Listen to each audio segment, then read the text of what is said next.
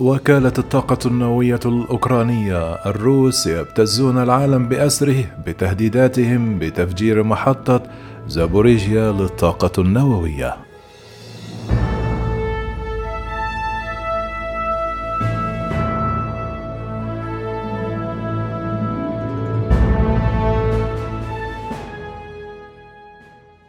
قالت وكالة الطاقة النووية الأوكرانية أن الروس يبتزون العالم بأسره بتهديداتهم بتفجير محطة زابوريجيا للطاقة النووية.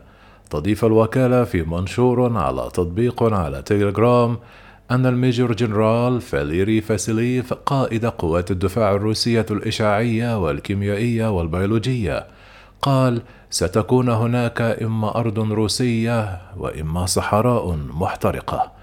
قال بحسب ما ذكرته الوكالة لقد لغمنا جميع المنشآت المهمة في محطة الطاقة النووية في زابوريجيا وتتهم روسيا بدورها أوكرانيا بقصف المفاعل.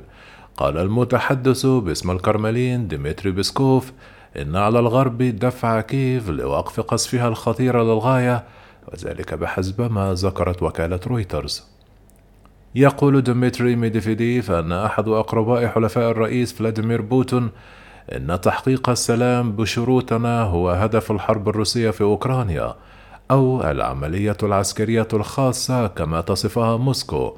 يشغل ميدفيديف رئيس روسيا السابق الآن منصب نائب رئيس مجلس الأمن الروسي ويقول لوكالة تاسو للأنباء إنه يعتقد أن الغرب لديه خطة طويلة الأجل لتدمير روسيا. ويدعي أن حرب عام 2008 في جورجيا وتوسيع حلف الناتو العسكري غربا وحرب أوكرانيا جزء من محاولة من قبل الولايات المتحدة وحلفائها لتدمير بلاده. يقول الهدف واحد وهو تدمير روسيا. وتقول أوكرانيا أن مجمع محطة الطاقة النووية في زابوريجيا آمن في الوقت الحالي لكن المخاوف لا تزال كبيرة مع تبادل الجانبين الاتهامات. تقول أوكرانيا أن الهجمات الروسية في مطلع الأسبوع أضرت بثلاثة أجهزة استشعار للإشعاع وأصابت عاملا وتوجب فصل المفاعل عن نظام العمل. كما ألقت روسيا باللوم على أوكرانيا في الهجمات وما زال الموقع تحت الاحتلال الروسي منذ بداية مارس آذار الماضي لكن الفنيين الأوكرانيين ما زالوا يديرونه. واتهم الرئيس الأوكراني فلاديمير زيلينسكي في خطاب له في المساء روسيا مرة أخرى بشن إرهاب نووي وحث الدول على فرض مزيد من العقوبات على موسكو.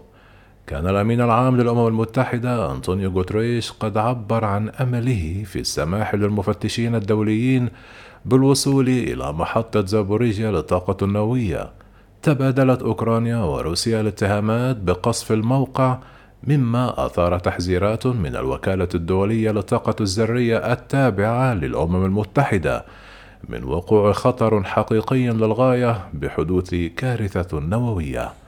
محطة زابوريجيا للطاقة النووية الواقعة في جنوب شرق أوكرانيا هي الأكبر من نوعها في أوروبا وقد استولى عليها الروس في مارس آذار الماضي لكنهم احتفظوا بموظفيها الأوكرانيين يقول أنطونيو غوتريش أن أي هجوم على محطة نووية هو أمر انتحاري. صرحت وزارة الدفاع البريطانية أن روسيا من المرجح بشدة أن تنشر الألغام المضادة للأفراد على طول خطوطها الدفاعية في دونباس بشرق أوكرانيا. تقول الوزارة في تحديثها الاستخباراتي المنتظم إن الألغام قادرة على إلحاق إصابات واسعة النطاق بين أفراد الجيش الأوكراني والمدنيين المحليين كما أضافت الوزارة في تغريدة على تويتر أن روسيا في دونيتسك وكراماتورسك حاولت على الأرجح استخدام الألغام المضادة للأفراد من طراز PFM-1 و PFM-1S تقول أن هذه الأنواع تسمى عادة لغم الفراشة وتصفها بأنها أسلحة عشوائية مثيرة للجدل بشدة. كما أبحرت سفينتان أخريتان محملتان بالحبوب من موانئ أوكرانيا على البحر الأسود تنفيذا للاتفاق الذي توصلت إليه روسيا وأوكرانيا بوساطة من الأمم المتحدة وتركيا. قال مسؤولون من وزارة الدفاع التركية أن السفينة الأولى واسمها ساكورا غادرت ميناء بيفديني وهي تنقل فول الصويا إلى إيطاليا. قيل أن سفينة أخرى تدعى أريزونا غادرت تشيرنومورسك وهي تحمل حبوب الذرة إلى الجنوب في تركيا وعلق حوالي عشرون مليون طن من الحبوب في أوكرانيا بسبب الغزو الروسي مما أدى إلى نقص في الإمداد وارتفاع أسعار المواد الغذائية في البلدان الأخرى. لكن توجهت بعد توقيع الاتفاق للسماح بمرور آمن حول سفيرة مغادرة أوكرانية منذ فبراير شباط الماضي إلى لبنان في الأسبوع الماضي وغادرت الأحد أربع سفن أخرى تحمل الحبوب وزيت عباد الشمس ميناء أوديسا وتشيرشورنومريكس عبر ممر بحري آمن. توجهت السفن إلى تركيا للتفتيش تنفيذا لبنود الاتفاقية وللتأكد من أنها ليست محملة بالأسلحة. ورست بعد ذلك اثنتان في تركيا بينما توجهت الأخريات إلى إيطاليا والصين.